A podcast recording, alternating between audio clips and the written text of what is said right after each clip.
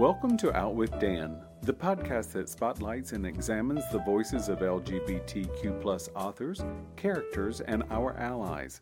Together, we lift our voices and we tell our stories. I'm Dan White.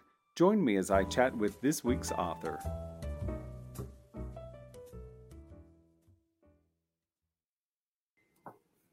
Hello and welcome back to Out with Dan. Today I'm so excited to talk to Taleen Voskuni about Sorry Bro, her debut novel. Welcome, Taleen. Thank you, Dan. I'm so excited to be here. Thanks for having me. Oh, my pleasure. I love a romance novel, and I love a romance novel that gives me something new. So, this book gives me several new things. First of all, it gives me an Armenian uh, slant or an Armenian story. Um, you are Armenian, is that correct? I am. I am.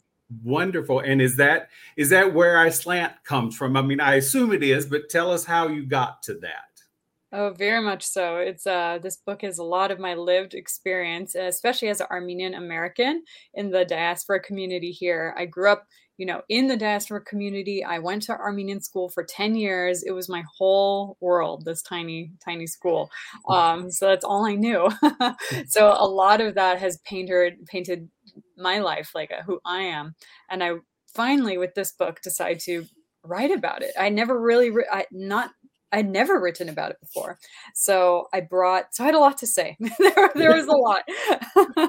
and I brought as much of it as I could in this book. And there's still, I find that there's still more I have to say about the Armenian experience. So I have more books coming out about that. But this one, this one covered a lot.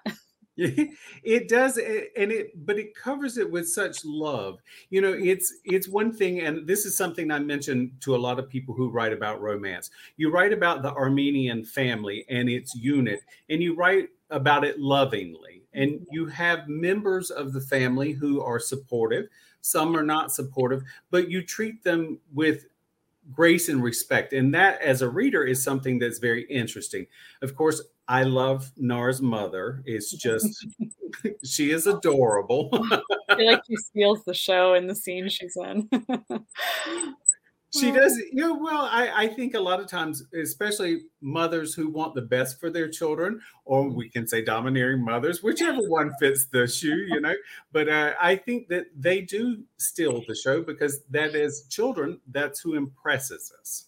Mm-hmm. Yes, they're they're who we're looking to. They're who we're trying to, you know, do all this for. And Nar, even though she's a, an adult, uh, in a, in many ways still a young adult, she's thinking about her mom all the time. What's mom gonna think? What's mom gonna think? it's always back there.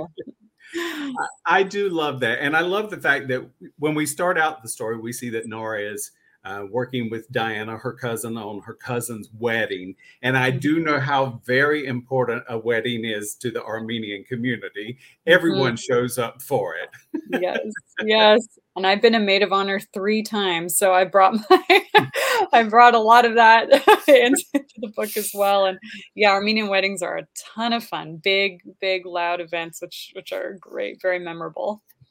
Yes, it's not like some southern weddings, which are sort of quiet and everybody behaves. It is not that way at an Armenian wedding. There's dancing and music, and everybody's invested in it. And I love that.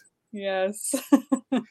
so, that, the other thing that you bring to this book, which was a new experience for me, was uh, bisexuals being front and center. Bisexuals appear in a lot of books, and I love that. But you brought them front and center, and that was something that was very important for me as a reader as well. How did that come about? Yeah, that that also is, is part of my lived experience, and something I wanted to explore in this book is the experience of a not out bi woman who's been passing as straight this whole time, which I don't know if I'd really read something quite like that before, but I think it's pretty common. And I wanted to just show how that feels, how, you know, there's this quote unquote easier way out. You could just keep passing it straight, marry this man, you know, go on with it and just always kind of hold this other part of yourself tightly and not bring it out. But there's, there's something that wants to come out, you know, like even, uh, and that's what the whole whole book is. Nar can't once she meets Yerebuni, that's that's it for her. She realizes she can't go back. Like there's she's passed over. She doesn't want to go back to hiding. She loves this woman you know a quick you know kind of quick love at first sight sort of thing but uh, it's worth it to her then to to you know potentially hurt her family, potentially lose her family. She doesn't know what's going to mm-hmm. happen, and she has to press on in that way. So I, I did want to, I did want to bring bisexuality to the forefront, like have the parts with men, have parts with women, and show you know what what that really could feel like. And I thought that was very beautiful. I also really, for me, again, as the reader, it was so beautiful to see Nara being discovering herself and but not with pressure which mm-hmm. is really a beautiful thing in life. It doesn't always happen that way, but here is here's someone who comes into her own and she's she's happy with coming into her own.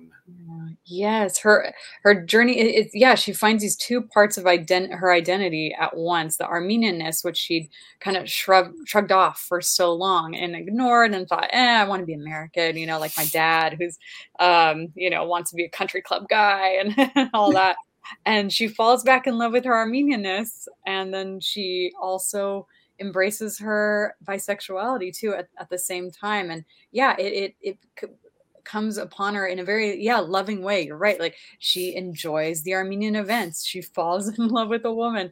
It's there's a lot of like that type of hugging in this and that was that was fun as a reader because i i felt like she really was discovering so much about herself that she already knew was inside, but she was sort of letting it out yeah. and letting it out in a fun way. Yes, realizing how much of a part it is in her, and also just how much she's enjoying it, how much she could enjoy her Armenianness, and you know how freeing it feels to not hide your bisexuality. Yes, and Erebuni is such a a free spirit and such a loving spirit. And that is something that I embraced as well. I thought that was so well done. Thank you. She was a lot of fun to write. I mean, she's dream woman. If anything, her only flaws, maybe she's a little too perfect. so I had to give her some like angst, like artsy angst with like wanting to be as good of an artist as her mother. But that was that was better. She she was great. Her like loving patience. Um, I modeled some of my own partners' loving patience. You know.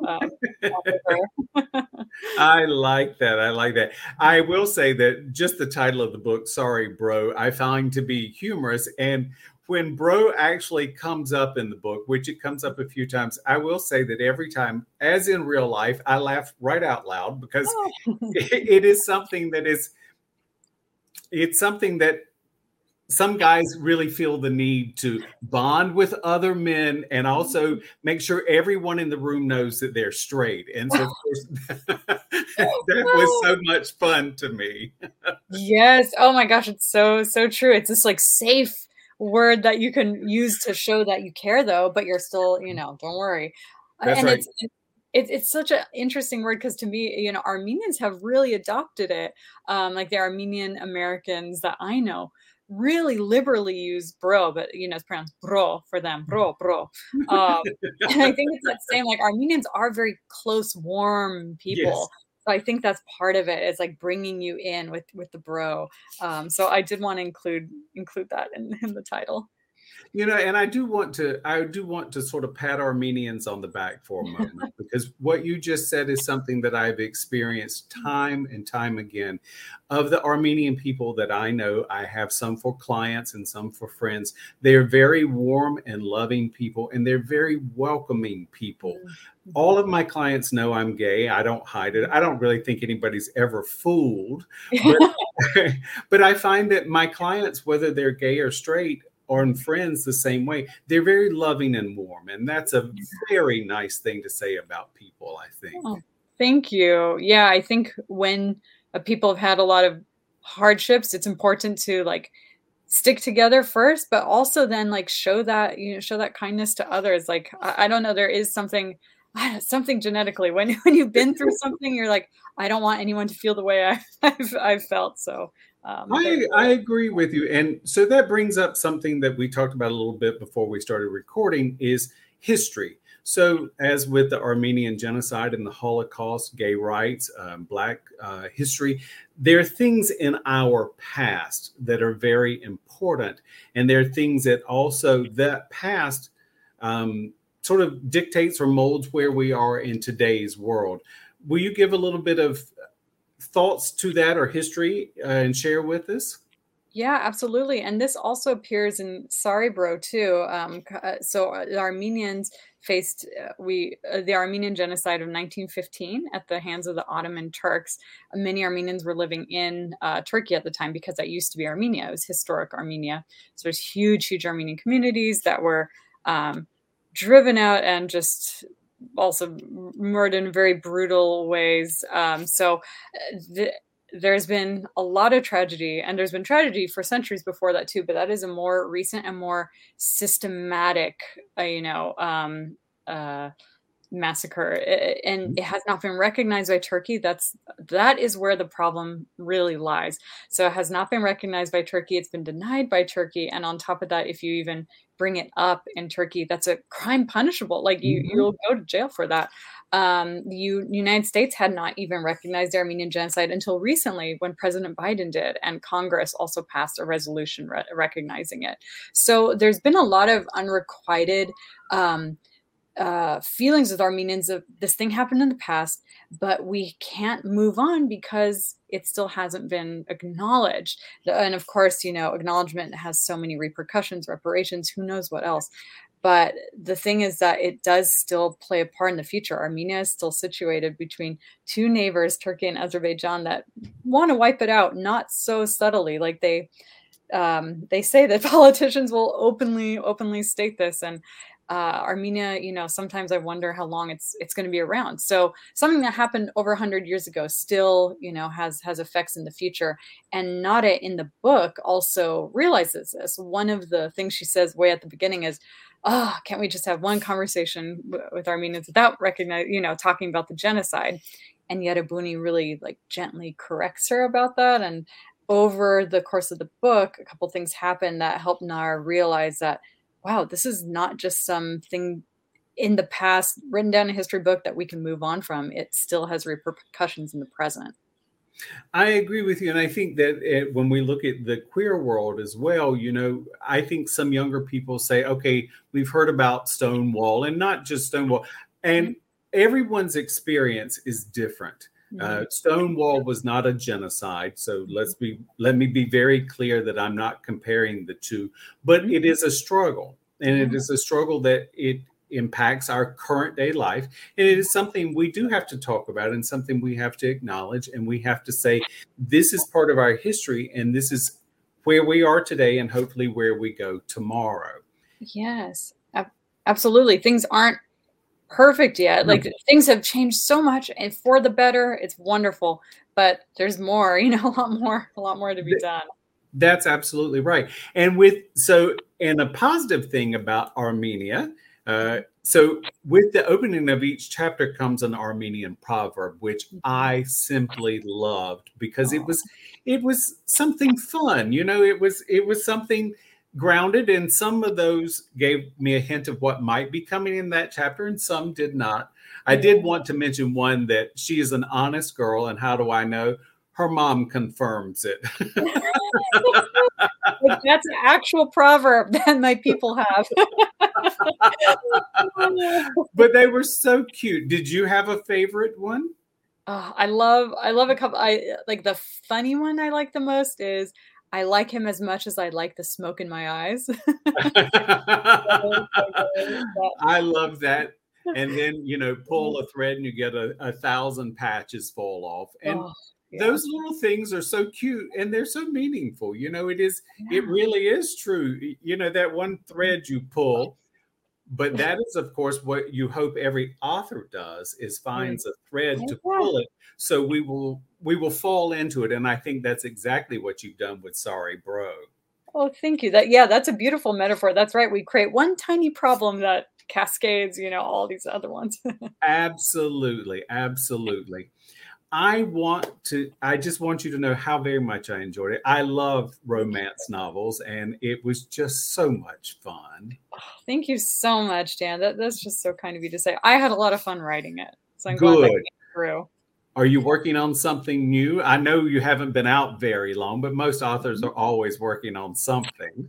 I am. I am. I have another book coming out with Berkley in July, I believe, 2024, called Lavash at First Sight. And that's another sapphic romance. So this one takes place in Chicago. And this time the parents are longtime rivals and enemies of the two women that fall in love.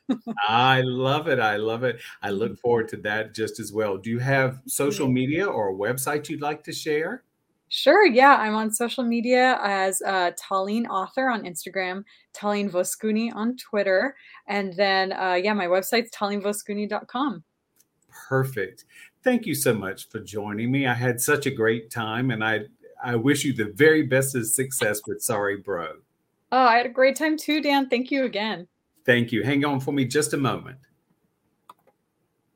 Thank you for joining me for this week's episode of Out with Dan. You can find more information about this podcast and its host at outwithdan.com, on Twitter at outwithdan, and on Instagram and Facebook at Go. This podcast is hosted by Authors on the Air Global Radio Network, and the theme music is provided by bensound.com. Join us again soon for the next episode of Out with Dan.